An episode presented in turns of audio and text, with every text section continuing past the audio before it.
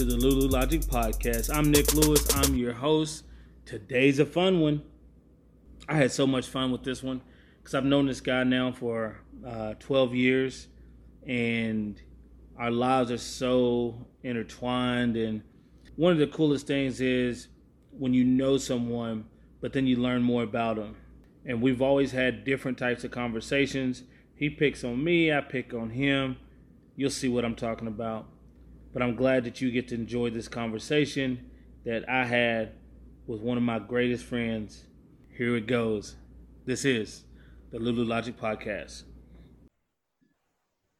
Today's guest is from Martinsville, Virginia, and played D tackle at Eastern Eastern. I was about to say Eastern Washington. Hey, RP, RP is not on here, guy. Whoa. East ECU. Pirates. East Carolina, and then went on to play in the NFL for the Super Bowl winning Tampa Bay Buccaneers. And then a few other teams, including my Dallas Cowboys, before coming north to the Montreal Alouettes and then the Calgary Stampeders, where we became teammates. And has been coaching for the last eight years, four as a DC, uh, the three as a DC, and last year as the head coach of the BC Lions. Welcome to the show, DeVone Claybrooks. Biscuit, what's up? What up, man? Thanks for having me on. Well, let's go ahead and get this out of the way. Go ahead and tell everybody why your n- nickname is Biscuit. Well, uh, ironically, I mean, it, it gets kind of confusing because we're in Canada and most uh, most um, Europeans and things like that from the English descent um, equate biscuit as a cookie. and they eat muffins. Yeah, yeah, yeah. But um, basically, growing up, I used to eat. My grandmother used to make these hot. You know, from the south, so hot buttermilk biscuits. She used to make them every day after school, and um, she said I eat so many biscuits. I used to eat them all with honey on them things, and uh, she was like, I eat so many biscuits. She's gonna call me biscuit. And then when I got to college, like you know, your parents take you to college that day, and so she's calling me biscuit, and I'm I don't know my roommate from Adam, and uh, we're we're just you know unpacking our stuff. My grandparents unpacking my stuff and stuff, and then the first team meeting that night, we had a welcome to the team meeting, and so they were like, "Do you anybody like?" So they say your name, where you're from, and then they said, "Do you have any nicknames?" And I was like, "No." And then my roommate was like, "Yay, dude! It's Grandma calling Biscuit because he got a big biscuit head." And then after that, it was over. They're just stuck. Oh yeah, now even even this morning on the interview with uh, Sportsnet, uh, uh, James was like, um, James' first thing he said, "What's up, Biscuit?" yeah, how's how's life been with COVID? Well, I mean, it, it's kind of like I I I welcome the slowing the slowing down. Like I mean, it's actually good to actually, you know, take some time to yourself because this is the first year that I'm not in football or not involved. I mean, last year this time we were getting bit, by a million mosquitoes in Kamloops. A lot of So, I mean. Yeah, it's it's it's crazy because you know as being a diabetic, you know I'm a high risk. I'm higher risk than the average person, so you have to be extremely careful on those type of things. I think it's you know imperative to take care of yourself. You get luckily like for us, we're in uh, Canada, so you get you get fairly sustainable information from every avenue, like you know your province, your government. They're pretty much saying the same thing. Unlike in the U.S., where you know you got the president getting up there saying inject yourself with this, do this, do this, and that type of thing. So I mean, it's it's great to be in Canada to be completely honest, dealing with this type of thing, and and I think that it can only build. I mean, I'm listening, and I was just talking to my mom, and she was telling me that like four of her um there's four houses, you know, we're from the country, you can relate to the country. Like my town is Oh, big yeah. York. So but um, it was it's ironic because my mom said that her best friend's sister just passed away with COVID, and the reason and she never left her house in three months. So like I mean that's so crazy because some one of her kids or somebody had to bring it there, and I wouldn't want that on my conscience if I'm an asymptomatic carrier and then I go and drive to SAS and see you and then be around you. You know what I mean? Like it's it's just that exposure and it's just really not worth it to me on the risk. So I mean I've been enjoying reading. I mean, luckily I got a nice, nice place with a nice view and walk, I can walk and down by the things, and I'm just staying in shape and just working out and going over doing some doing actually still doing some football stuff, and then I re-enrolled in I enrolled in school and I'm taking um I'm enrolled in Columbia, so I'm doing that. Just keeping busy. Awesome, congrats. Yeah, that's one of the biggest things with me is like going to see my mom. You know, driving down or even taking a flight down. It's so yeah. hard with her. You know, her immune system's not there, and you know, I know if she gets it, then um, I don't want to be the reason my mother passes away. So that's a very hard transition to know you're going into without because you're going to see people along the way. Either I'm driving and staying in a hotel, getting right. gas. You're going to get exposed. Eating, yeah, so you don't know what's going to happen and where it's going to be at. And and then once I see her, I probably won't be able to go back and see her anymore. Yeah, and then and then I'm gonna the be out. Part is, yeah, and if you go to the states, then you're stuck in the states. Yeah, right now that's the that's the thing is like that's why I'm not going yet. But because I was I'm really excited. I was I was waiting for the borders to open up so I can go to my house in, in Phoenix and just chill by the pool and let this thing blow over. But like the way they go, the way the way the things going down there, and the way people acting and wilding, I mean, it's just it's just tough for me. Like I mean, I, I was I went to the, the, three rallies last week here, and um, you know they were they were very peaceful protests, and you got your message across and those type of things. And then the crazy the, the the saddest part about it is is that you get those few bad apples that try to let the message that we're trying to come across gets hidden and gets lost in translation when yeah. you're dealing with those type of things. Yeah, but you know those people. There's people with agendas. You know, there's there's a lot of money involved in this. I just seen just now in L.A. They just defunded the police department of 150 million dollars and giving it to the black communities. And like, but my question is, is so uh, like I I understand that, but like, okay, so how is this money going to be dispersed? Like, it's know. one thing to say, but exactly, but like to say I'm giving it to the black communities, does that mean I'm putting it in the black communities by giving it to the school programs? I mean, because we all know that the the black schools are underfunded. We all know yep. that we we know those and we understand those things, but until we have like the biggest problem that you run into today in society right now that you're dealing with is even with people, businesses, and everything, is that everybody's saying they're going to do this or going to do that.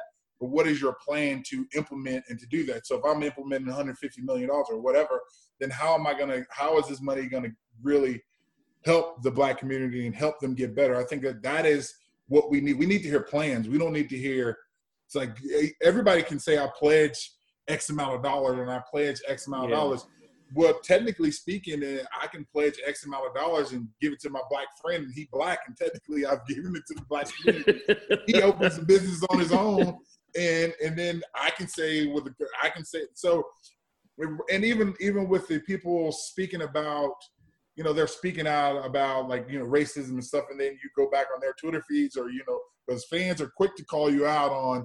Well, six months ago, two years ago, you said this, you said this and to watch people try to change their narrative and clean up their own images when they really are they really learning it or are they really just saying that right now like yeah. the key to it is going to be is when six months from now when the dust settles on this whole thing then who's really still moving forward and helping us pull in the direction to where we can get equality and where we don't feel like we're discriminated against and those type of things and who's not pulling forward and who was just selling these wolf tickets or who was just trying to get their status up or their follows up by doing this and that.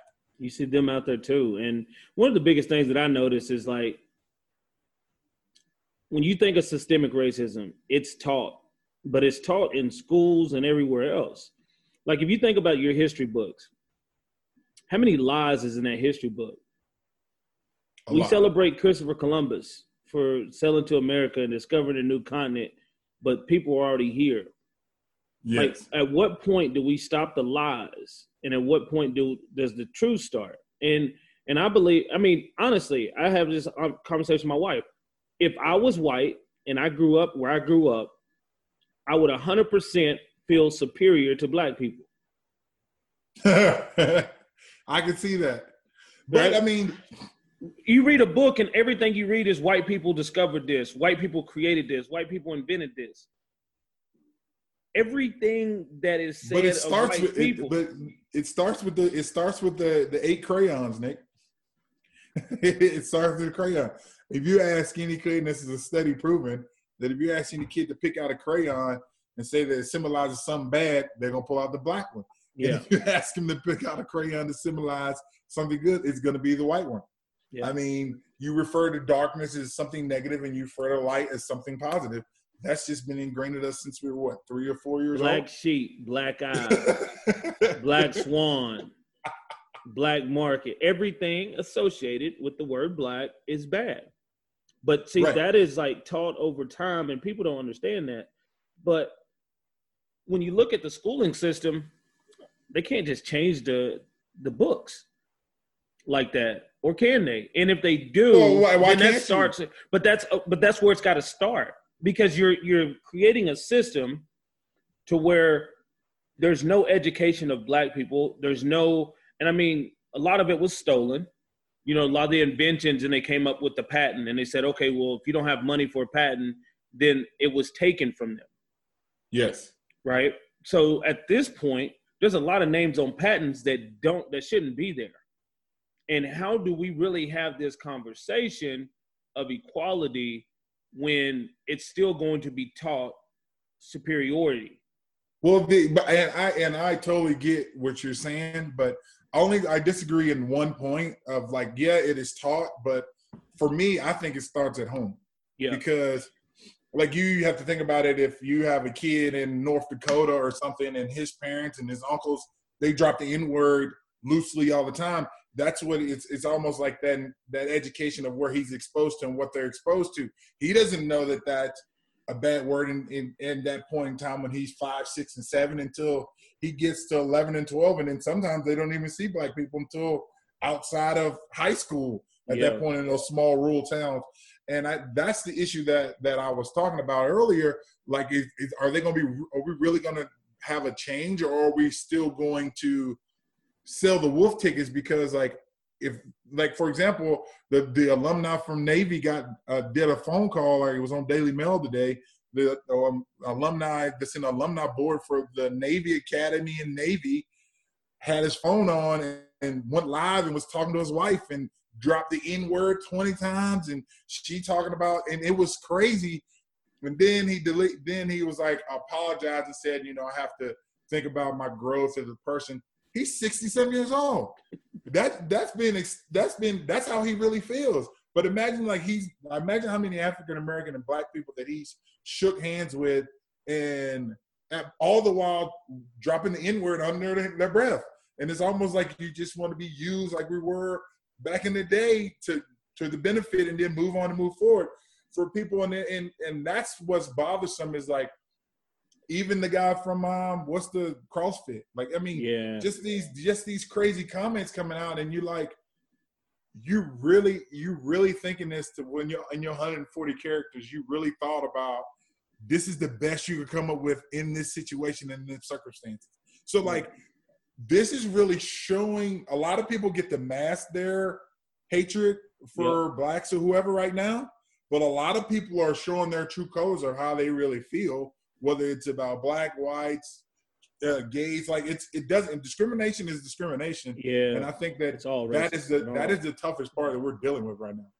Yeah, it's it's it, like you said, it's the overall discrimination. I don't care if you're black, white, Asian, if you're if you're gay or transgender or male or Correct. female. There's there's a lot of um a lot of that that goes on. You think they just apologize because of business?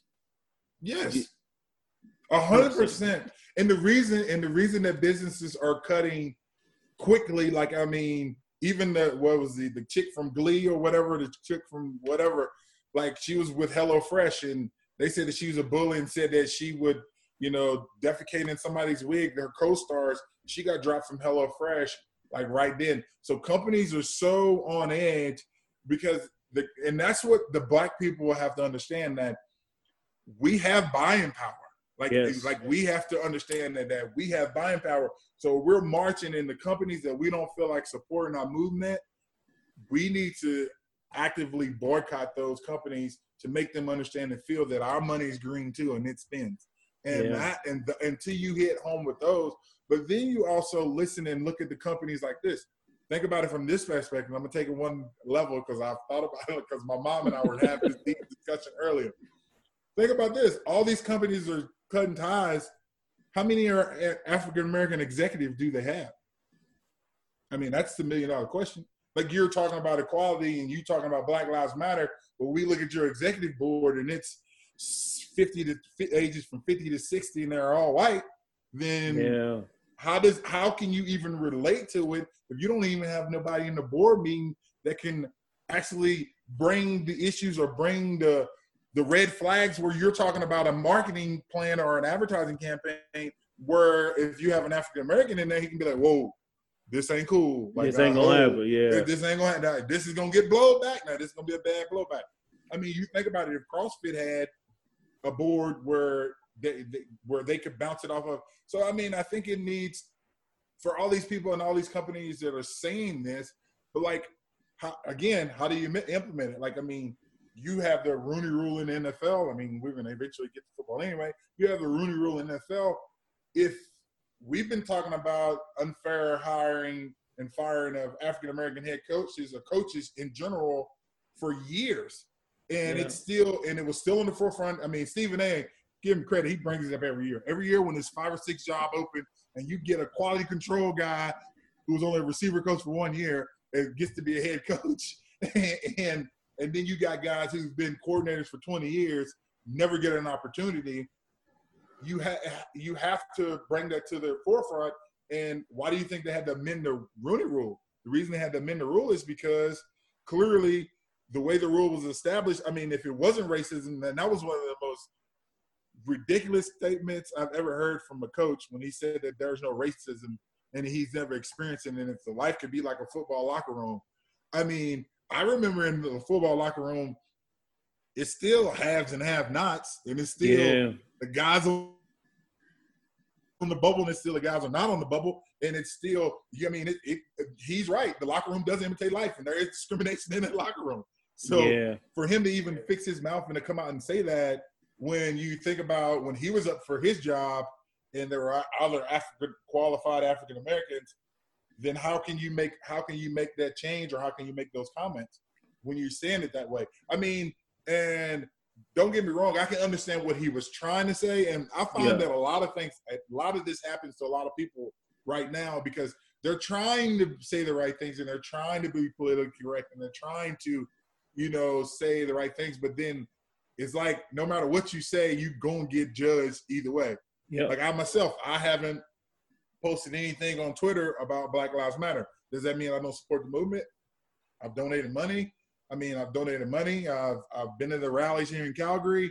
You know, I mean, I've I've done my part. I'm I'm working with the Black uh, Calgary chapter, uh, Calgary Black Chamber that just got started up here, and so like I'm I'm doing my part, but I don't really feel like it's necessary for me to post all this on social media because then you you're you're not judged on your merits of what you're doing in your heart. You're judged on the 140 characters. Yeah.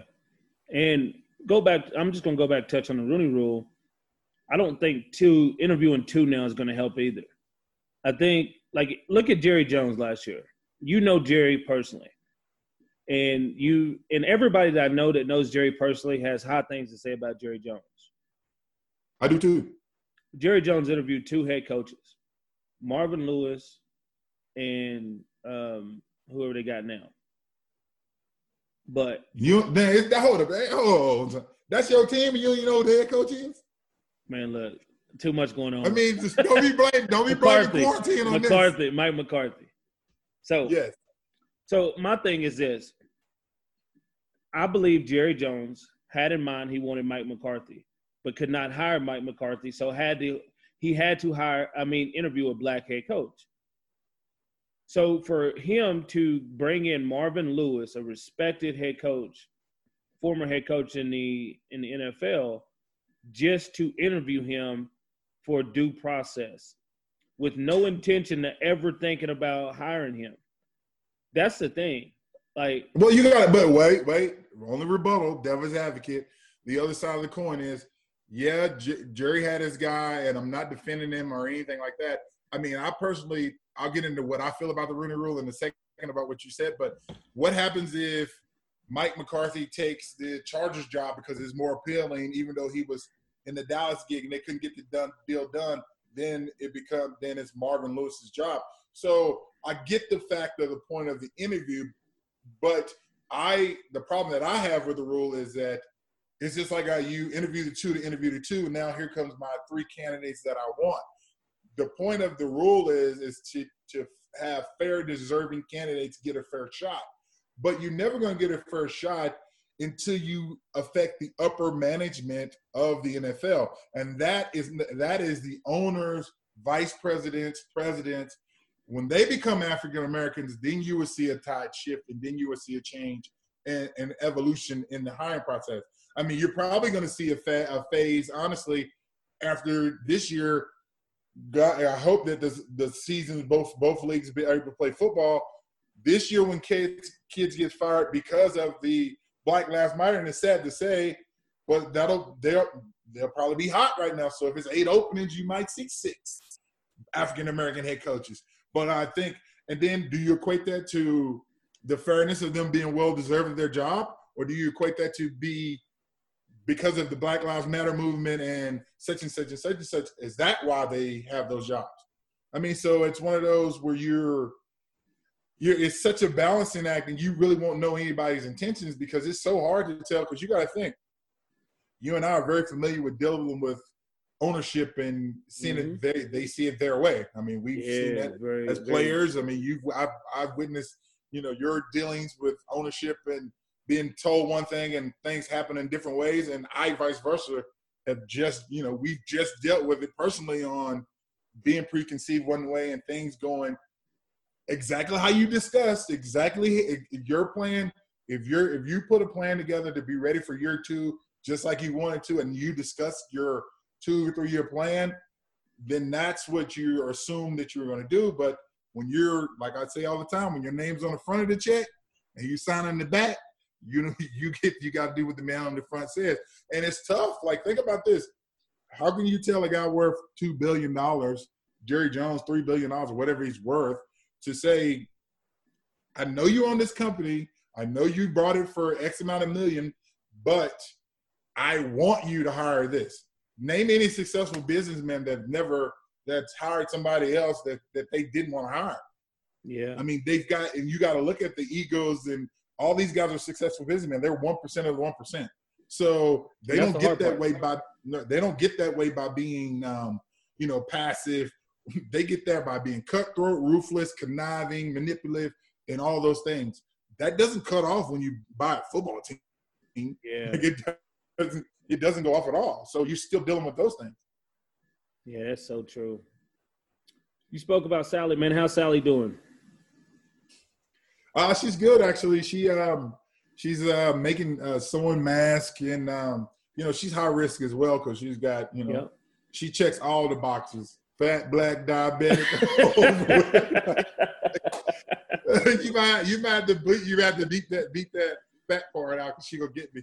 Put the uh, chant. Put the chant. Put the chant on the mask. yeah.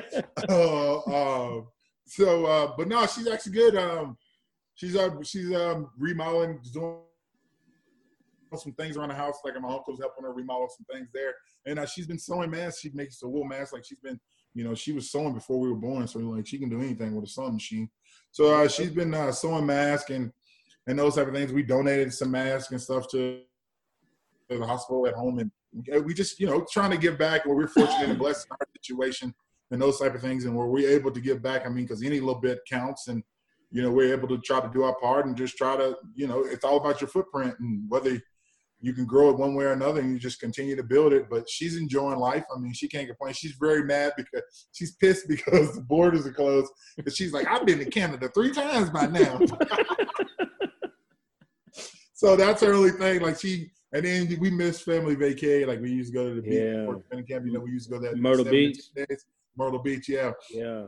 And uh, she she missed that. So, you know, she missing that. So she kind of needs some her time. So she wants to like just she said she gonna go and just rent her Airbnb and get away for a weekend, just cut her phone off and blah blah blah. She's been running ragged with the stuff I needed to do for my businesses at home, and then trying to make masks, and then she does have my 15 year old nephew at home, and that in itself is killing her because he can't do nothing but be at the house.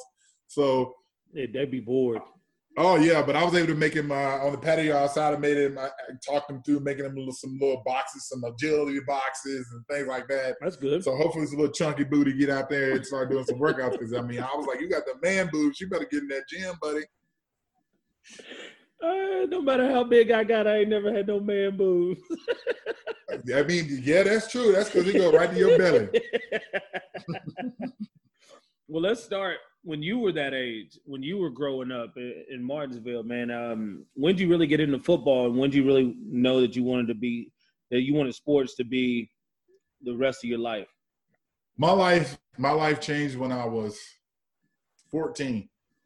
I was um because when I was in junior high, I played all the junior varsity sports. I used to bus to the high school and play those sports. So then when I got to high school at 13, at 14, that's when we had a new coaching change in the new regime. And I would, uh, God shined down on me because it was uh, Coach Bobby Martin came in. He went to Virginia Tech. Um, old school guy, like he, old school, like he didn't like no earrings, no tattoos, like you know what I mean. The pants is gonna be up. He, you, you, he wants you to go to church. Like he was one of those, and his objective was to get get to help get black man from this, you know, to, to get a scholarship to have a better life. And I never get it because I was just a sophomore at that time, or sophomore, and I tricked off my whole freshman year. You know what I mean? Because I was starting varsity, like I was all I was um, second team all state as a freshman. So you know, I was walking around. You already know how you walk around like like like, oh, like this about to be a breeze. Yeah, like I'm like, this what life's about. What? And then, but I never went to school. Like I had all D's. I had like a few C's, and then he came in. He was like, I never really because, and this is another thing. Like we are talking about the education. Like the courses, like I never had a guidance counselor talk to me when I was when I was a freshman in high school about college, and these are the courses you need to take in college.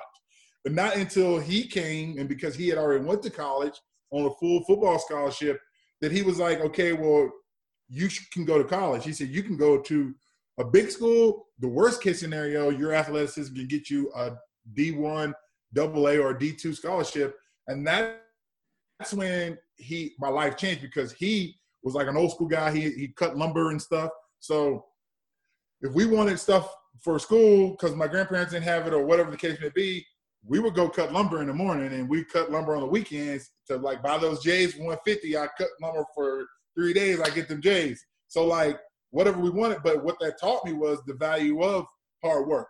And if we weren't cutting three or four days a week, we're at the, we're at the school at six o'clock in the morning.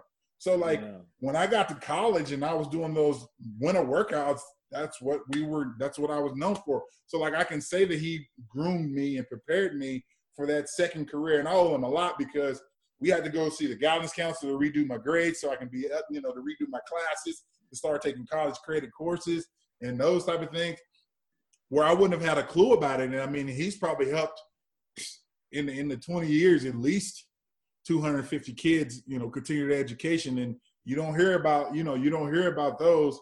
And yeah, he's had some run-ins because he's old school. So like, he's really like he's got up in kids' faces. He's never put his hand on kids, but he's got up in their faces because it's. I'm an old school guy. I believe that too. Like life, I tell my mom this all the time. Life is not gonna baby anybody. And these no. millennials and the parents nowadays are babying their kids, and then when they get smacked by the real world, you wonder why the suicide rate is so high. Is because nobody's teaching people how to deal with adversity, setbacks. You know, Everybody I mean, you think about like even when we got fired, like think about when we got fired, our phones were blowing up like we were like we had cancer or we was dying or something. Yeah. And it's like it's just a job in in the grand scheme of things. I mean, we can find other jobs and we can always do that. But and I just, want to, I just want to say, that, man, I just want to say, you got fired. My contract ran out.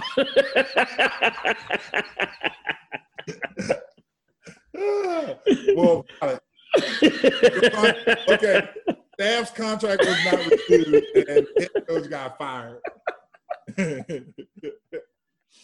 oh, you're so stupid.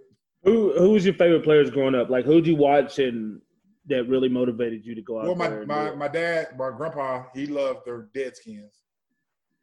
So we used to we used to shoot up because it's like four and a half, four hours. So we shoot up, check out a game at the old stadium. It was cool. It was fun. I mean, I was a I was um I was a athlete growing up. So like I was a running back in high school, and so like I wanted to. I always like to catch the score, the touchdowns and stuff. Like I didn't want to play defense. Like I had I had like forty some defensive scholarships, and I only had like five offensive scholarships. But I was an all-state running back and led the conference in receptions and all this other stuff. I a lot, used a lot of receiver and mouse cats, and I got the DVD. Anytime y'all want to see it, it was DVD? VHS, but I had VHS? to convert it. Okay, okay. I had to convert it over, man. You, got to convert it. you know what I mean? Next thing I'm gonna put it on a USB, then I'm good. but, but mom, yeah. what mama uh, Eagles fan? Oh, my mom is a diehard Eagles fan. Like so, so dad's a Redskins fan. Mom's an Eagles fan. And then my other, and then my other uncle is they like the NFC. They like the NFC East because my other uncle's a Dallas Cowboy fan. Like they like it, it always stays there.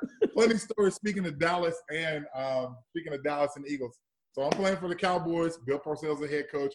We're playing in Philly, and so my mom, like I said, is a diehard Eagles fan. So she um, had on the Claybrooks Cowboys jersey, but she had on the Eagles headband, Eagles black, eye black, Eagles wristband, Eagles win pants, Eagles everything else. I don't know this at the time I'm playing the game. So after the game, I see my mom in the little, you know, when you meet your parents at, meet your family yeah. at. I see her with like six police escorts, like it's six police escorting And you and I both know Sally off the chain. So I'm like, yeah. what in the hell does she do now? Lo and behold, she comes to me, baby, they tried to throw me out the stands. I said, for what? He said, well, the Eagles fans was like, hey, hey, hey, you can't be this way. You can't be, you can't straddle the fence. You got to be the Eagles or the Cowboys. And my mom goes, well, this is my son, and the rest of this is all me. And they was like, you got to get up out of here with this and try to throw out. And then she had to get a police escort. I mean, they had to have a jail. Somebody had a jail in, in Philly, right? They used to have that jail in the basement down there. Yeah, I know. At the at, at the uh, vet, the Veteran Memorial Stadium. Yep, the last game they played in that, we blew it up. And I say we as in the Bucs. Hey man, look that turf. That 02, turf was rough 02, back then. 02, we uh, in 02 we blew that thing up. In 01, it was 01 because 02 Super Bowl. In 01 because we were saying that we blowing up the vet. We blowing up. And after the game, after the game, we on the bus, dude. And I don't know where they got all these eggs from. But this is how crazy Philly fans is. After the game, we won, we celebrate, we on the bus, about to get on the charter to go back to Tampa. Man, they egg, they were throwing eggs at the bus and everything, and the cops just sitting there looking laughing. I was like, where did they get all these eggs? The game just over. they done ran to the car waiting for y'all to get out there. Yeah, yeah. But I mean, that was fun though. How'd you Who get to ECU? Oh, my favorite player, Michael Irvin, no doubt. The original playmaker. You know what though? Here's the thing. Here's the, the best receiver in Cowboy history? Michael Irvin. Michael like, Irvin. Can, can, you stop making? You can't make it. You got to be. You can't make a serious face when you say that. No, okay. So this is my influence, right? So Michael Irvin was the heart and soul of the Cowboys. Emmitt Smith was uber talented. Troy Aikman did his thing. Jay Novacek, Alvin Harper, they had a defense that was dominant. But when you look, when Michael Irvin was involved, he what? made you, everything you missed, work. No, you missed you missed the key point. Oh, Daryl Johnson. No, you not the moves. You, that, man, look, I played with Larry Allen. I seen him bench press oh, five fifty. Oh, T- oh, well, we talk. I, oh, I, that old line was the best seen, line. I seen I seen LA bench 500 and some with his knees up with a big, big dip in and take Marcellus Wiley's money. Like, I witnessed that. like, you I know, witnessed Larry Allen, Mark line, like, you named all them skill players just like a skill player. Larry Allen, Mark Tuinei, Mark Stepnoski, Erik Williams, Larry them, boy, them boys worked. Mark Tuinei, man, look, hey, yeah, they they did what they're supposed to do, man. Um, great team overall, but you would just see Mike Irvin make big play after big play, and he'd check Troy ass sometimes, be like, "Get me the ball." And Troy, yeah. he made the play, original playmaker, man, and that's just the way the style of play he played with allowed me to go. It, remind, it reminds you. It, he does. He does. He does. I can see the. I can Eagles. The, the yeah. Eagles got Bobby Taylor because of Mike Irvin. They were like, man, we need a big DB because Mike Irvin killing these small. Michael Irvin didn't run up and just pat you when you blocked. Yeah, but they also let you be in the face. They also let you be physical. Yes. So he was. Okay, so who's the most underrated cowboy of all time, in your opinion? Ooh, that's that's tough.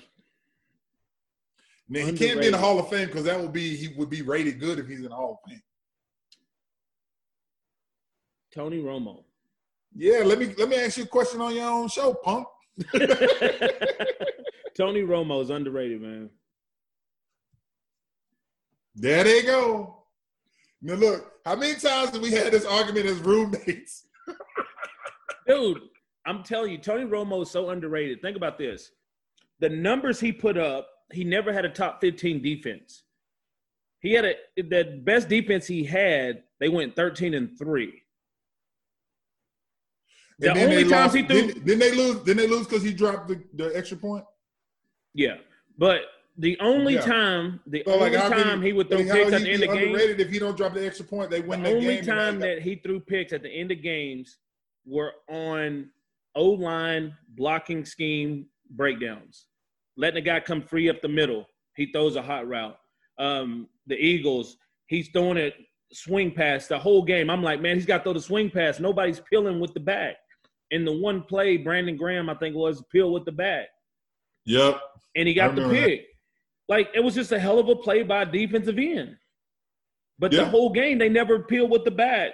And so you don't think was, that Romo should have won more?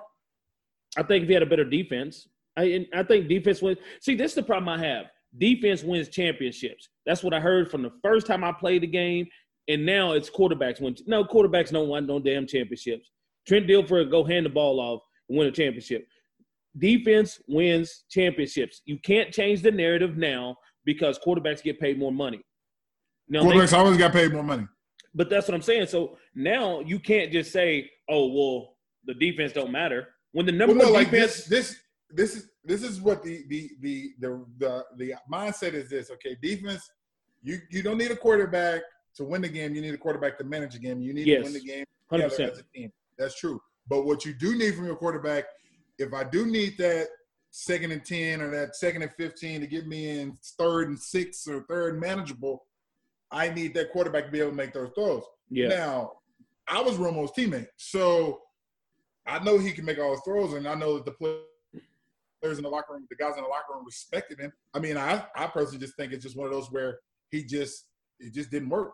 I yeah. mean, it doesn't, you know, it wasn't no, any knock on him.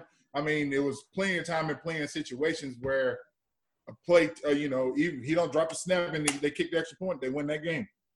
And yeah. now is his legacy totally different because they could go on and win. They were they were pretty good that year too because it was a home game. Dealing and, with early Dez, Dez running the yeah. wrong routes, Dez not running yep. the dig route, runs a post.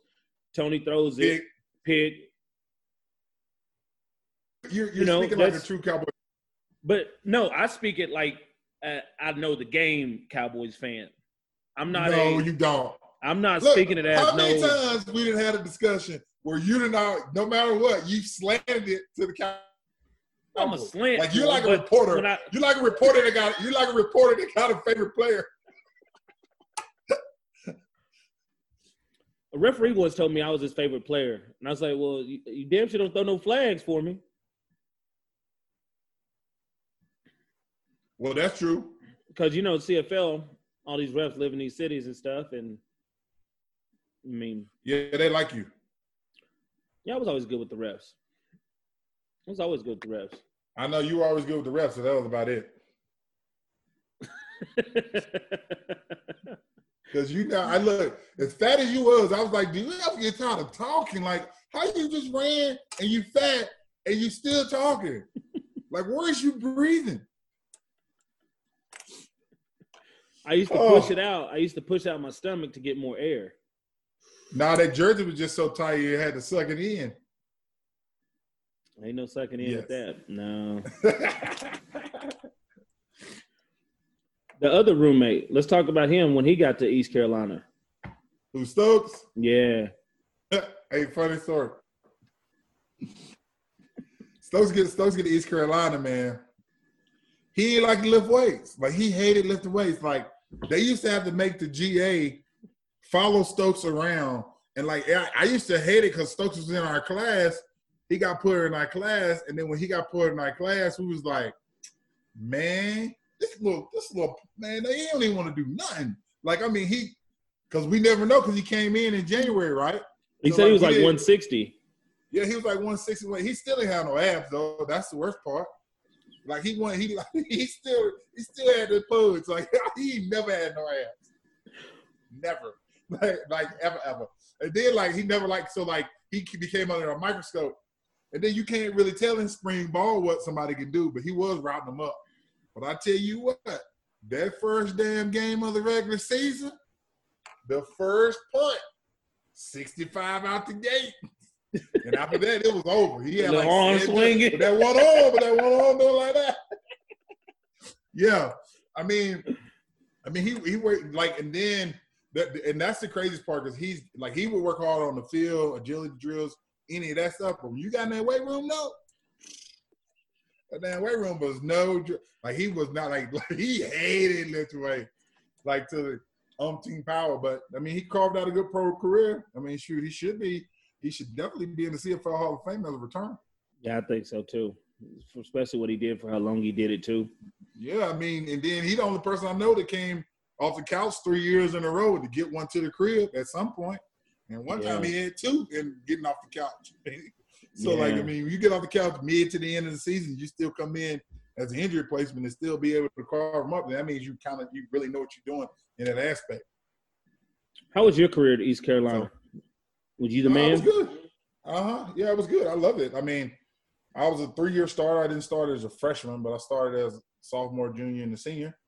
Um, you know, had good numbers. Last, my last year, I think I finished with over five or six sacks as a D tackle. I mean, I had always had four or five as a D tackle, but I mean, it was one of those where you you were like at that point in time because I came out at like two two ninety, and so really wasn't a lot of teams and choices. Because I actually when I came out of college, I actually went to um, New York, and then I filled my physical with New York, and then Green Bay picked me right up, and then I flew from New York to Green Bay, and then I played the whole preseason Green Bay, and I loved it. The preseason was lit because I had Gilbert Brown and Santana Dotson. They two mm. old vets, so they weren't taking no reps. so like I got to like play and start in preseason games and had like four four sacks in the preseason. So I was like, I knew I was gonna make the team, and that's when you learn about the politics. that's it. so, no matter what they had me, and then they still try to cut me and put me on the PR, and then uh, Booger McFarland got hurt in like last um, uh, last week of preseason or something, and then Tampa took me off the um, the uh, practice roster from Green Bay, and I was just down there, and it was that's when I really learned how to really play football because like Sapp, a lot of people think that you know Warren is like a goofy goofball, but he's probably one of the most um, high football IQ people I've ever been around, and he knows the game. Like, I mean, he can take like, and that's what that was cool because like it was my second year, second year, and so he was like my first and second year in the league was in with him, and it was like he taught me how to be a pro, and it's crazy yeah. because like he would we would be he would want us there. Everything started at eight. We'd be there at six thirty. We'd be on the field by seven, doing hand drills before the eight o'clock meetings or breakfast. Then we're doing hand drills and we're doing drills after practice but then after that, now we're going to get it in. So we're going to dinner. We might come back to the facility at four o'clock in the morning and sleep there for the next three or four hours. but you rinse and repeat. And he showed me how that you can be successful on the field and enjoy your life off the field and put your time in. And he he showed you how to learn what the back end doing because if you know what the linebackers and you know what the DB's doing, now as a front guy, I know when I can take a chance because I know I got support here. Now if I know we playing cover two man, I better stay. I better hold contain and keep my keep my contain because they're running everybody off. Just little things like that that you really don't think of because you growing up in college, all you listen to is front, what game we're running, and how I'm doing it. Like you ain't really paying attention to coverage aspect or any of that. And then once you learn that and the evolve the game, I mean, it's just like a receiver learning how learning to run holes and stuff like that. Yep. So you know fake because if you're the three receiver and they're faking on your side, you should be the first hot read off that just by natural. So just knowing where to play fake coming to and that type of thing you know, if you're the three receiver and the play fakes opposite, then you know you just a decoy yeah. because you don't get the ball. So just things like that where he was able to, you know, and evolve and, and like spend time with a young guy and like put time in because it was like myself, Ron Warner, and Ellis Wyms, and we were three young cats.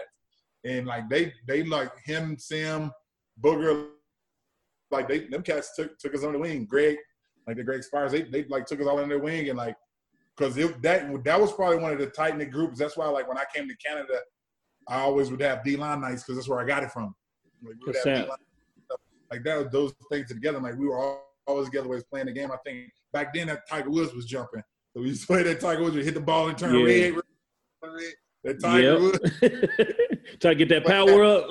yeah, that power up. We used to play that for drill.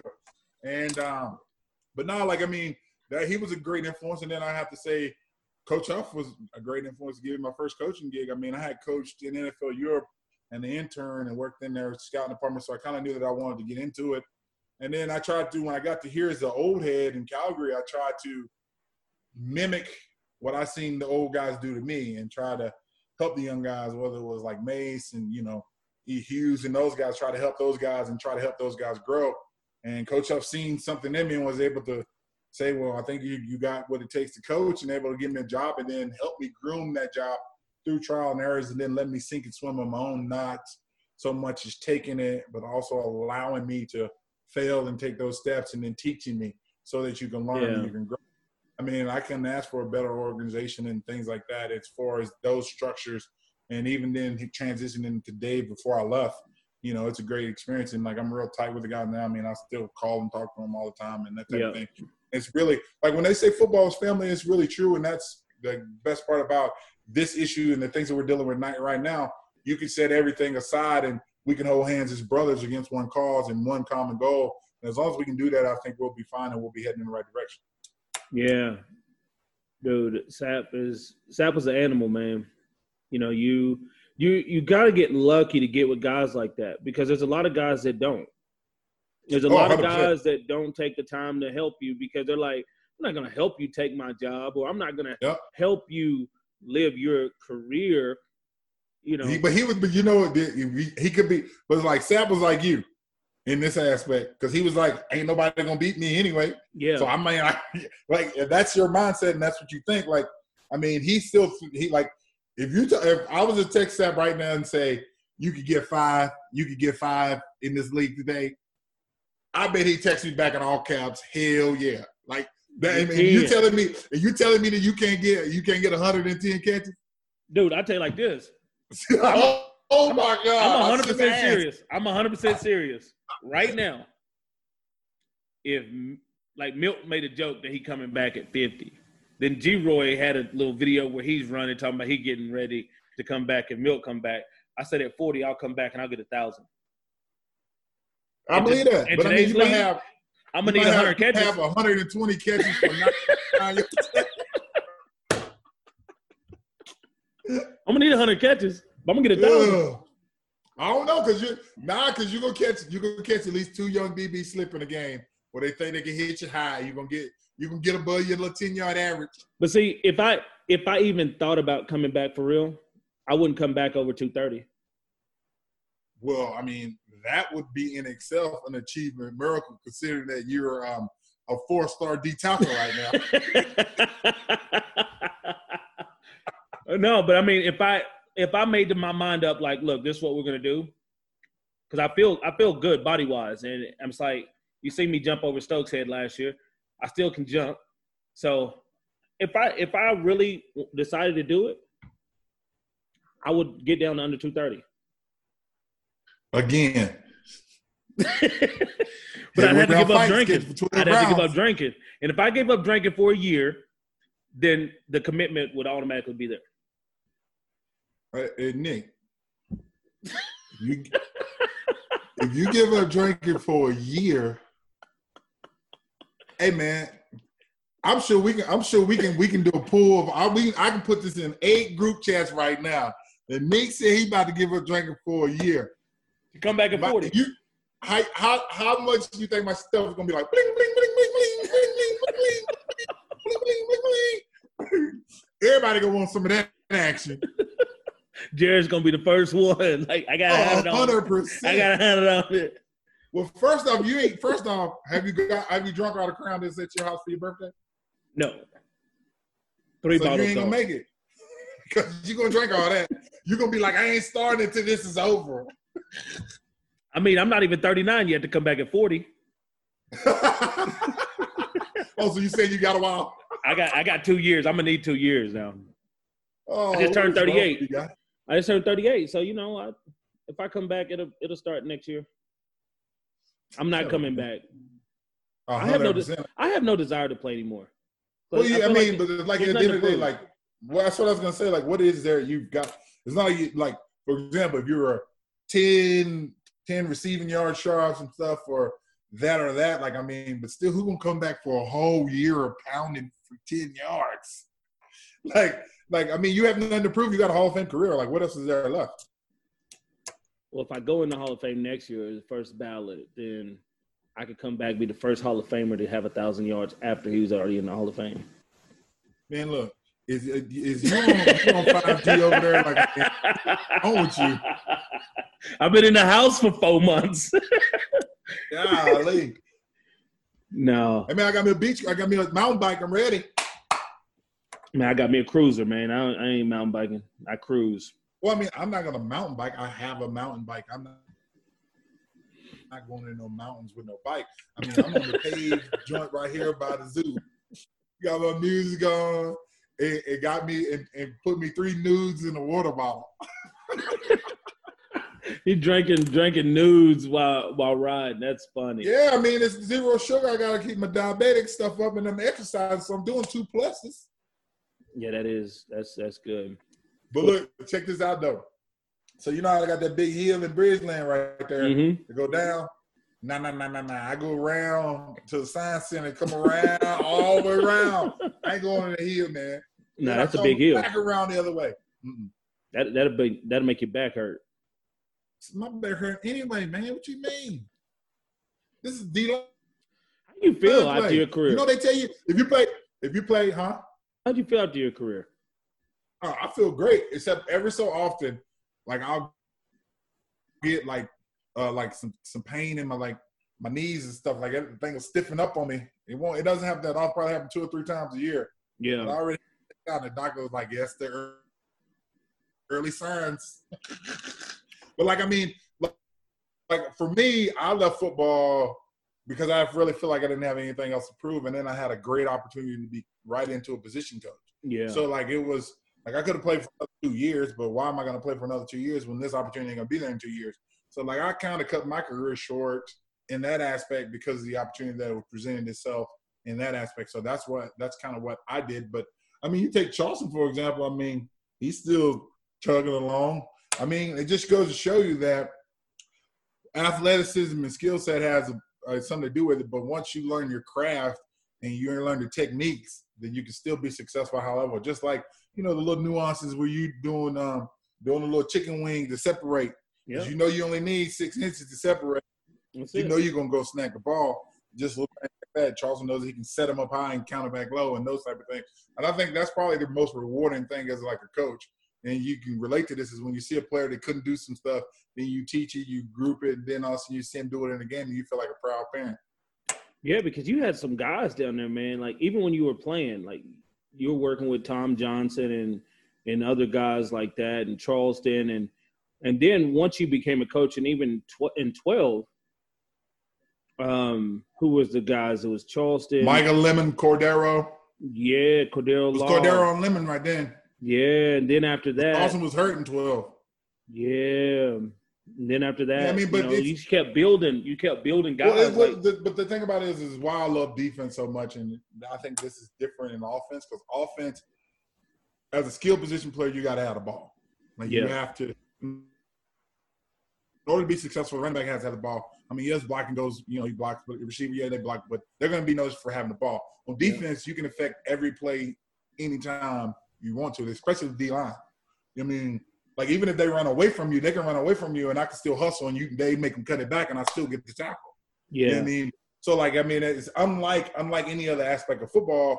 It's on the offensive side of the ball, the defense side of the ball. The defense I can kind of dictate. Yeah, DB, you gotta have you know the ball's got to be thrown your way, but anywhere else on the field, whether you're a linebacker or linebacker or D line, it, it, all technique comes into play. And I think that that's one of the the best things that you like is you take these raw athletes and you get these kids and they're like just raw talented and like if they trust you a little bit, like my saying, the same move that got you here is probably the same move that's gonna get you home. Because if you don't learn to put more tools in your tool belt, you're gonna be in the same spot. You're not getting any better. So yeah. I mean, they have to trust you to be able to try those new moves and try to understand. And then you got to make sure you teach them and you coach them on the different levels, auditory, visual, walkthroughs, and things like that, and hit their learning points. And that's the thing that we, you know, you and I were discussing with your position group last year about, you know, you Yeah. got to understand the different players relate to different things. That's why you got to cover the whole umbrella, so you're making sure that you're getting everything and you're touching what they need to do.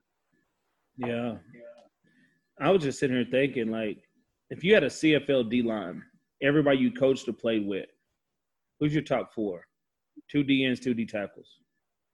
I mean, I got to say, play with Played with a coach. coach uh, Bowman and Charleston, DN. John Bowman and Charleston as DNs. Who's two D tackles? I mean, you still got to do. Michael's a load. Micah Johnson. Mm-hmm. Michael's Michael's a real load. And then, like, I'm just talking about CFL wise, right? Yeah. And then inside wise, I mean, besides Micah, I mean, we've had some solid guys there, but no guys that like What about Romero? dominate a game. Huh? Did you like Romero? Didn't you play with Romero? Did you play with Romero in, in, in Montreal or no? D- who? Dario? Yeah, Dario Romero. Yeah, I played with Dario. Yeah, two years. But that's what I'm saying. Do you think he's one of the top four? Who would be No. the Who would be the fourth D, D tackle? Who would be the second D tackle? Top. Mike. oh, Dario would be not because I mean he he had great hustle and great motor. He wasn't uh, like he didn't have great technique. Like he had, you know, he's one of those effort guys. He's gonna Yeah. He never he's never gonna get a loaf. He's gonna make a play 25, 30 yards on the field. That was his type. But just as far as like raw natural ability, I mean, Khalif had some talent. Mitchell, I didn't have him that long. Yeah, Yeah, I mean, he had some. He had some real talent in there. his I mean, so he- long. Yeah, yeah, yeah. I mean, Khalif could have played. Khalif could have played left tackle and made a lot of money and played a long time.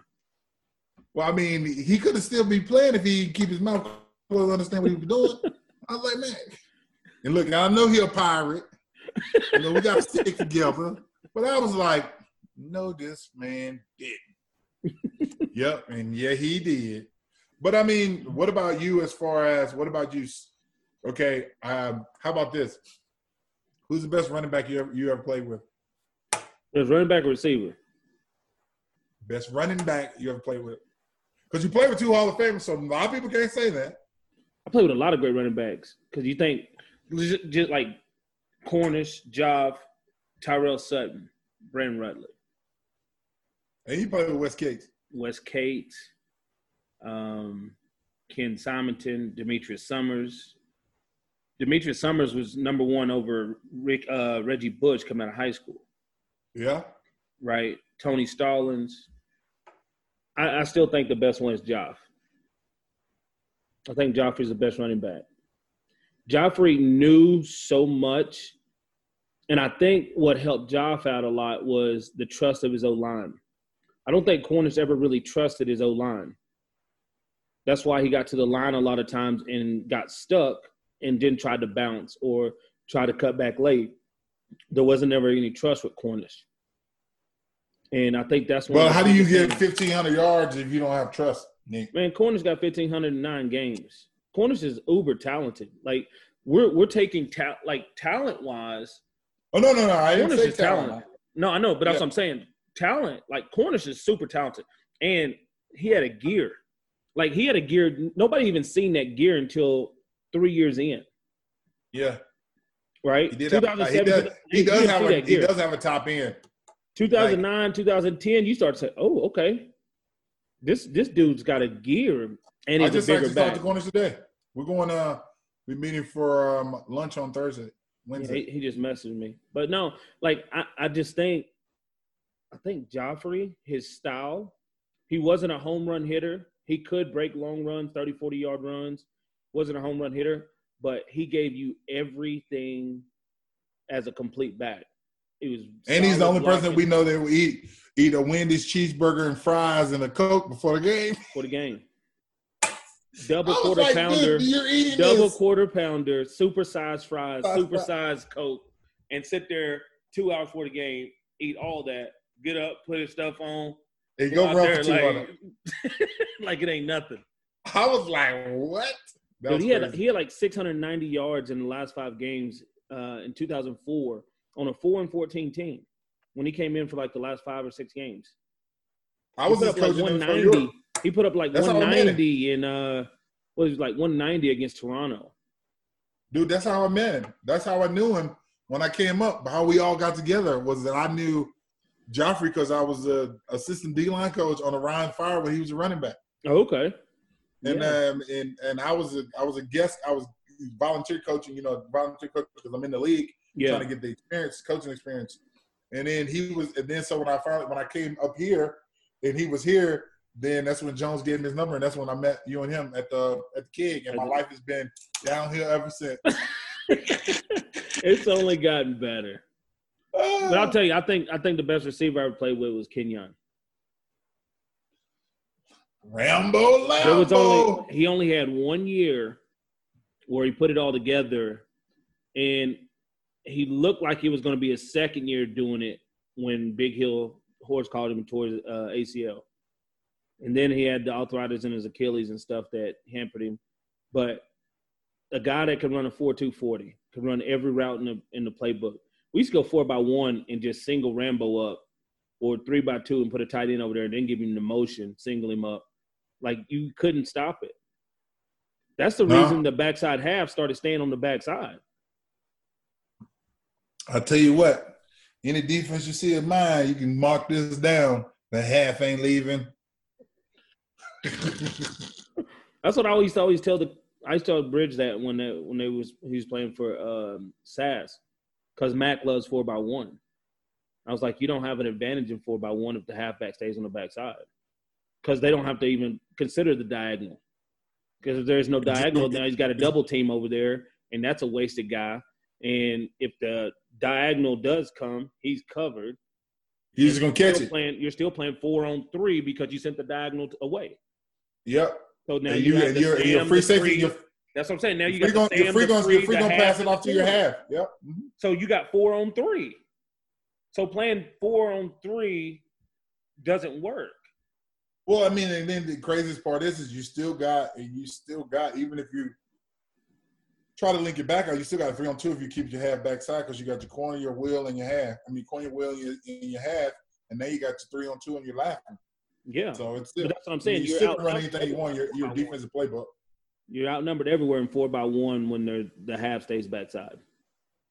Yeah, but I still, I still, it, I like to play with it and send my half backside because if you got an athletic wheel, you can just bag your corner off and let the wheel jam him and slow the timing off.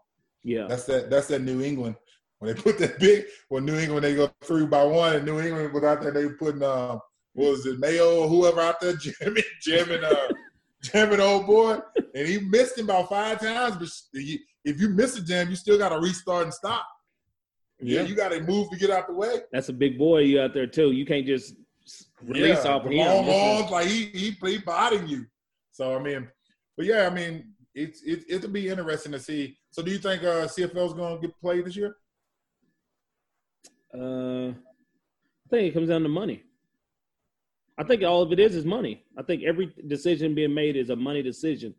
I don't think it's anything more or anything less. It's all about money. If the money is there, they're playing. If the money's not there, they're not. Well, you got to think. Well, my question to you is this: Okay, how do you do a personal contract? So, say we'll just say Nick Lewis contract, and I want your thoughts on this. So, Nicholas's contract is a fifty, a hundred thousand dollar roster bonus, which players do have, pass, fail, whatever. Do you prorate that if you play half the season? So, is it fifty, or what if the player don't sign off on it? Do you have to play him the hundred? or do you cut him because he is a key player to get a hundred grand guaranteed, hundred grand pass fail anyway? So he's a good player. You try to contract up? Like I think those are a lot of things that like need to be addressed. On, I think you can prorate ba- uh, base, but you can't prorate nothing else. You can't prorate. Um, I mean, you could I mean, you, prorate you housing. can, but it has to be prorate housing because it's monthly based anyway, right? But So you- you, but can you prorate can- the housing, but But you I don't can. think you can prorate that. Not but I mean, if you do, if you did prorate it, it would have to be agreed upon by both parties. Like you can't just, like I mean, I can't say I owe you a hundred and it's half the season, so here's fifty. But that's like saying these guys that are signed that are signed since um, April, and they're like, "Oh, well, we're going to prorate your signing bonus that you haven't gotten yet." Yeah, Right. but technically, but isn't your signing bonus So say for example, if I'm giving you 100 and your salary for the year is 200, technically that's 50% of your salary. So if I'm prorating your other player to 50, wouldn't that be only common because you getting half your salary because you don't have the season? Wouldn't it be common practice to get the 100? That's what I'm saying. Like I'm yeah, just I don't saying think that you can prorate the signing bonus or the roster bonus. Anything monthly you can prorate because So my so my question to you is this then. So say for example, Matt Nichols got a two hundred fifty dollar, uh, two hundred fifty, uh, two hundred thousand dollar pass fail. yeah, His salary is one fifty, so he makes him three fifty in the year, and that's how they doing the for the cap purposes and putting more money in his pocket. Season goes halfway. You mean to tell me so they're gonna have to pay him the whole two fifty plus seventy five? So he's making more money in a prorated year than he would make in a normal year. but here's my thing. They're talking about losing potentially ten million dollars without playing, right? If the if the government gives them 150 million dollars, that's 90 million dollars. The CFL contracts will equate to about 54 million dollars. You know, I know it's 5.2 a team, but then you know we marking uh, extra players and stuff and all that stuff. Yeah, injuries. Yeah, yeah, yeah. So yeah. you still got to. I still feel like that's even if you say 55 million, that still puts you at 145 million of the 150 million that you're getting from the government, and that's paying full contracts. This is where I have the issue. It's not about the the money. If they're getting it from the government to play football, then everybody should be paid fully. Right? I know Mhm. coaches have taken pay cuts and, and things like that. I think they should be reimbursed their pay cut if they get the 150 million. And it's just really, it's a really crappy thing Oh, I'm not.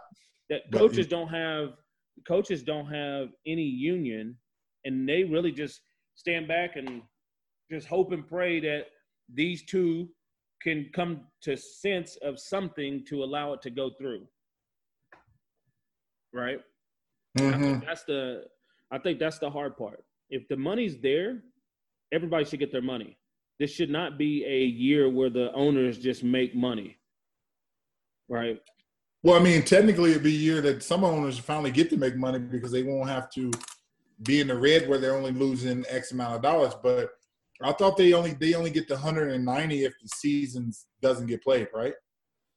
oh i don't know Well, see, because they were asking for initially they were asking for 30 if it was only they missed four weeks of the season. I think it was like another number if they missed this, and then if they don't play the complete season, I'm almost certain on this one. They don't play the complete season, then they get 190 or whatever that the biggest number that they ask for is if they don't play the complete season. But the irony in the whole thing is is that the league made 200 some million dollars revenue last year. yeah and, and But my you know, question But if I'm TSN, I got to. this money if you made two hundred million dollars? And then Sass said they lost two hundred thousand. Yeah, right. If um if if I am Well, all pub- TSN, you got to remember though. You got to remember, publicly traded company, tra- publicly public teams don't want to make money. yeah, they have to spend ninety percent at least. Yes, right. So, therefore, therefore, that's what gets dicey because Yeah. now you get teams. You get the four public, the three public teams with Winnipeg, Sask, and um, whoever the third one is, um, Edmonton. and Edmonton. You get you get those teams, and where they're public, they have to have their books be transparent. Whereas a private team like you know Calgary or BC can go and they pull their coaches in the office and say, "You're going to take this pay cut, or you're not here." Where public, it has to be public knowledge because you can see the books. Yeah, So I mean, then how you police that? Like, I mean, it's just so unfair because you don't have a union with a unionized standard of practice. every team is different. Every team has different. Every team has different medical. Every team has different standards. Every team has different this, that, and the third. Like that's the hard part. The Yankees pay like twelve other teams like forty percent of their contracts. Yes. they're doing this to keep them in the league. So they pay them enough to stay in the league, but not enough that they can compete with them really. Like the Royals, they pay their contracts, but the Royals have to build through scouting Farm, and through farm their farm systems, draft. right? So it takes them. It's a Yep. ten-year process for these teams to be competitive. And you see the Brewers work are competitive, but it's only like two years because then the guys that are really good getting that check, going to get that check somewhere else. Exactly. exactly. That's but see, and that's why I see the CFL has to go to something to where everybody in the league has to share revenue. I I I would say this, and if I had the money, I would do it. There'd be one owner in the East and one owner in the West, and they would own the East and the West, and then they don't need to split that much. So then all the revenue goes to the, those two people right? Having nine owners for nine teams is ridiculous because now everyone needs to make money. And I mean, you can still keep SAS, Edmonton, and, and Winnipeg as that. So now you have two people owning three teams each. And now, even if they profit a million off this team, they're not going to lose over that on the other two teams. Yeah, but isn't that what's the difference in a team profiting a mill, i.e., asking Calgary profiting 50 grand, it'd still be the same if I own all three teams. The operating, I'm still gonna have a director. I'm still gonna have the director's job of business is still gonna be to make money. So he's still gonna handle it like that. So like even though you have one owner, like for example, when Braley owned two teams, when he owned the two teams, the two teams still you he know, was owning two teams that didn't have a chance to make money. Yeah, but the, my point of what I'm saying is that no matter what, the teams are still because they're under one umbrella. You're still going? That's just like saying that the um, the Raptors are cool. The Raptors are cool with the Blue uh, Blue Jays not making no money, or you know what I mean? Like you know what I'm saying? Like not really if you're still owned by the same team because every entity still has individual hires that need to be profitable or successful to keep their jobs, i.e. But you know, I I'm a firm believer that they dump losses into the CFL as well, just like they put COVID case numbers on shot victims and things like that. I believe that there's owners that use it as tax break instead of using it. Well, as, why? Why? Yeah, a hundred percent they do. That would be one of the main reasons that, that they are owning the team. That's what I'm saying. So they use it as a tax break, not as a really. I, mean, I don't need to make you money. Also got your foundation. I don't need to make the money because I'm already making money. But I can make more money in this business as long as I'm losing a little bit in this business. Don't want to lose too much because then it's not worth it. Correct. Yeah, you're right. So then players can't get more money because they don't want to make more money. They have no name a player, money. Name a player that don't want to make more money. No, I'm saying the owners have no incentive to make more money in the league revenue. So they're like, well, we're losing money, so how can we pay you more money? But at the same time, they're losing money and taking tax tax as a tax break to help out their other businesses so they can get more money coming back to them. Correct. They're yes. winning on the back end. The players are never going to win on this model. But now, but even even if you even if you change to revenue sharing, which a lot of people has been floating that around, the biggest problem that I have in revenue sharing is is that you have a salary cap already. Yeah. So you you it's an equal equal playing field. I mean, it's not. I mean, Toronto's the largest market with the worst attendance. How do you equate that? Like, so how do you make that better? How do you fix it? You gotta you gotta do better with marketing. Like we know CFL doesn't market there's no CFL anything outside of the season. There's no marketing in Toronto. There's no marketing in Vancouver. There's no marketing in uh, Montreal. Like if you play football in the East, it's a total different lifestyle than if you play football in the West. Yes. Right. If you play football, unless you play in Hamilton, Calgary, Winnipeg, yeah, Hamilton's different. Hamilton's like a Western team in the East. But if you play in SAS, Montreal, I mean SAS, Calgary, uh, Edmonton, Edmonton, Winnipeg, Winnipeg, I do. you really feel like a professional athlete. You really do. and then when you play in Toronto and Montreal, you feel like I don't know. Montreal was jumping last year when they started winning. Yeah, if you start winning in Montreal, they gonna know you. Yeah, right? but I mean, but also that. that. just that's just the the the uh, a cheaty part about it too is that like that just goes to show how fair weather those fans are. Like, But it's more it- of an event in Montreal. right. It's a beautiful it's day on a Saturday. It's bred here, like it's bred here out out west. Out west, it's like you're born with a rider blanket.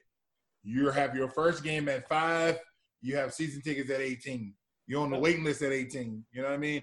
It's Mhm. totally different. Totally different. I got one last question for you. Which is harder, playing for Huff or coaching for Huff? um, probably playing for him. Coaching was coaching was a breeze. Like I mean, co- I mean he's like me. I mean, I mean I got my pattern, my style after him loosely. Like I mean, you don't micromanage. You trust the guys to do their job. Like coaching was, you know. I mean, I, I'll tell you a funny story though. Speaking of like which was harder, I'm a D line coach. We um second in the league in sacks. We gotta get we gotta get three sacks in the last game to lead the league. Now I had, I think I did I have a bonus to lead the league in sacks in my contract? I don't know, I might have. So anyway, we're playing Edmonton last game of the season in Edmonton. And um, the Cats, it's second, was it second? No, no, no, third and one. It's third and one and third and two. So I forget who it was, but one of the D line jump outside. So you know how you know how Edmonton sideline, you know the big sideline like this, right? Yeah. So the play was here. No, the play was here. The play was uh like the 40, the 40, the, like the 40 going in where they have that sawmill thing is where they got the tarps on the thing. Yeah. So like the 40 there. They jump off sides. On a hard count, we know they hard counted because they go pump the ball, but they jump off sides. All I hear is they're trying to get effing sacks. What the hell is going on? Where's Devon? I heard her yelling this. But so I'm running the other way. So like the game is going on down here. I hear her yelling, looking for me. I take off running this way. By the time Coach Huff catches up to me, what the hell are they doing? They're trying to get sacks. I was like, yep, I already got them out. As I'm running down, I'm just throwing D linemen in there, just grabbing them, throwing them in to take the four guys out. So by the time Huff caught up to me, I was like, yep, they're already out. Got you. We catching that smoke. but Huff makes you. Huff is like your like your cool grandpa. Like he, so that authoritative figure where he makes you want to work hard because he works hard. I mean, he's there at 4:30, 5 o'clock before everybody on the regular. Yeah. So he makes you want to work hard, and you understand. You see the success that he has because he worked so hard. So like you, and you can always call him and ask him or talk to him about anything. Like even last year in my first year as a head coach, you know, if I had any questions or whatever, or any issues arise that I want some advice on, like he was readily available there. And but like playing for him, it was different because you did really play for him because he was a head coach. So Yeah. like you know your your relationship with your head coach is more of putting out fires and that type of thing as a defensive captain than anything else. And then, uh, but as you know, Chris Jones was tough to play for though, uh, the DC. But I mean, but I love Jones, and he, you know, I use a lot of his stuff in the defense, and my mindset is a lot of things come from him. So, but he was tough to play for, and the reason he was so tough to play for because you just didn't know what you were getting. Like, I mean, like Huff is Huff. Jones is one minute he might be cool. I mean, you work, you you you know him personally as well. Yeah. Next minute he might not be that cool. So it's like you, it's just trying to find your treading. But once you find that and you understand your boundaries with him, I mean, he was a great coach to work for too. I mean, I've been Yeah. fortunate enough to be, you know, with some great head coaches and to see it done a multitude of ways. I mean, I've seen Bill Parcells, you know, it's his way or the highway. I've seen him chin check Jerry Jones in front of the whole team. So, like, I mean, and nobody checks Jerry. So, like, I've seen that happen. So, when you see those coaches and how they handle situations, I mean, and that was probably one of the most, one of the coolest things about when I did get relieved of my duties, the phone calls and the text messages from like, you know, the who's who of big deals of coaches down south and here and all that stuff to be able to, you know, to tell me keep my head up, you need anything I'm here and that type of thing. Yeah. One more. Top three coaches you played for. They don't Um, have to be head coaches. They could have been your position coach or a defensive coach. I mean, guys are like Zim was great. He was a DC. He was a DC in uh, Dallas. He's a good dude. Who was that? I like uh, Mike Zimmer. He's the head oh, coach. Mike Zimmer. Yep. I like um like he was a good coach. I mean, you have to put I have to put Huff up in there just because um, just because of the knowledge and what I understand. I mean, I love Gruden. Dungy was Dungy like it was so totally like I mean every coach I think every head coach that I've had I've tried to take a little bit of it like I like the Gruden's fieriness I love that Dungy's even kill like Dungy doesn't get here he doesn't get there he's here Yeah. and how he manages uber stressful situations and you don't see him stress and that's what like I mean that's that was crazy because my mom said that on the sideline of a game she's like baby you there was a tight point again, and you just look so calm and cool. And I was like, well, I learned that from Dungy, and I asked Tony about that. I mean, Coach Dungy about that, and I was like, you know, why? Why do you look so cool? I was like, are you just dying inside? Like, are you panicking inside? He goes, when you look at me and you see I'm cool, what does that make you do? He said, it gives you. I said, it makes me be cool. He said, exactly. So, you know, you understand as as everybody's looking at your demeanor, how are you handling this pressure, and that's how you have to understand it. I mean, so I mean, you take, I mean even Trestman and his analytical approach to the game and his, you know, boom, boom, boom, and that type.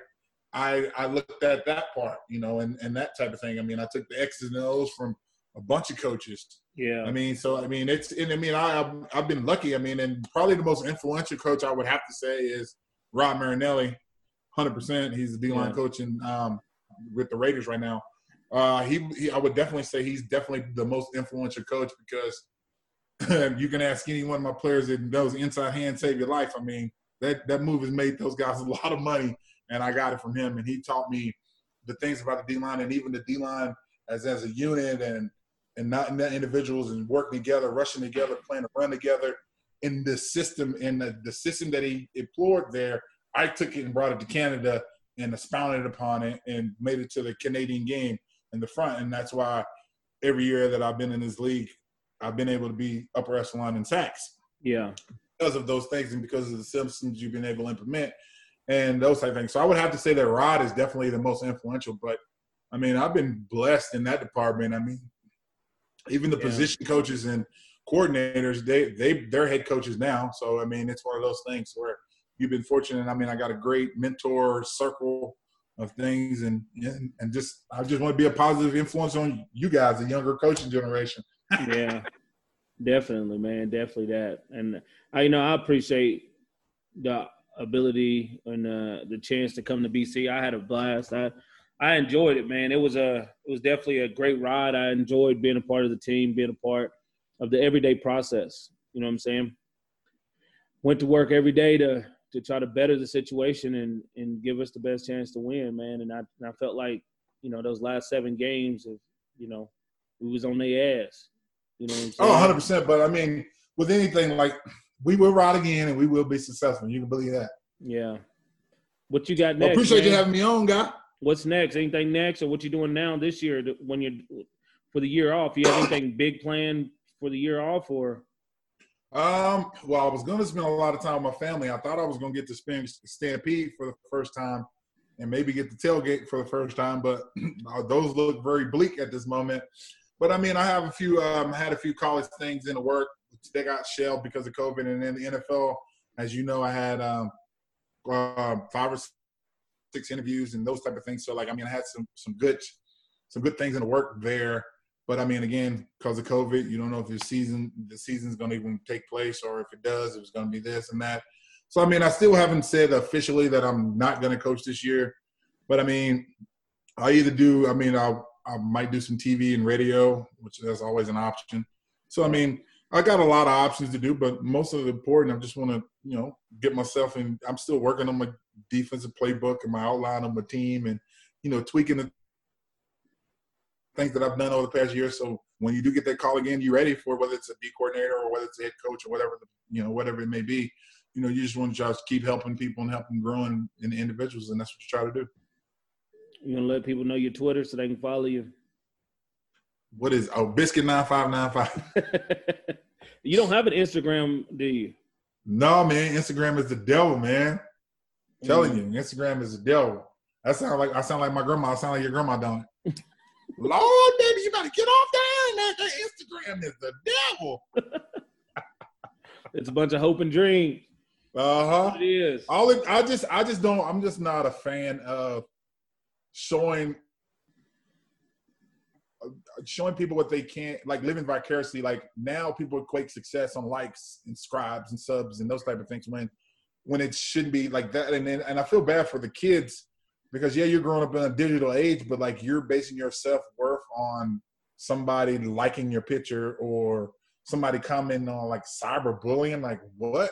Cyberbullying? Like somebody bullied me what did they tell you? Punch the bullet in the face but you can't do that behind the keyboard.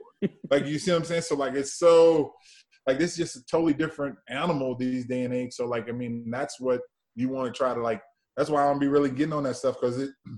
I just find that it gives you a low self worth. I mean, get out and volunteer, feed some kids, and get back into the community, and that's how you get your worth. Not a Photoshop picture when you don't even look like that in a two piece type thing. So, I mean, it is what it is. I can preach to the choir about things like that, but anyway, we don't have we don't have another hour. Indeed. Well, brother, I appreciate you for coming through. I had a blast. Thank you. Hey man, that was long. I mean, I shoot, you gotta cut that down, but you gotta edit that thing. Nah, we good.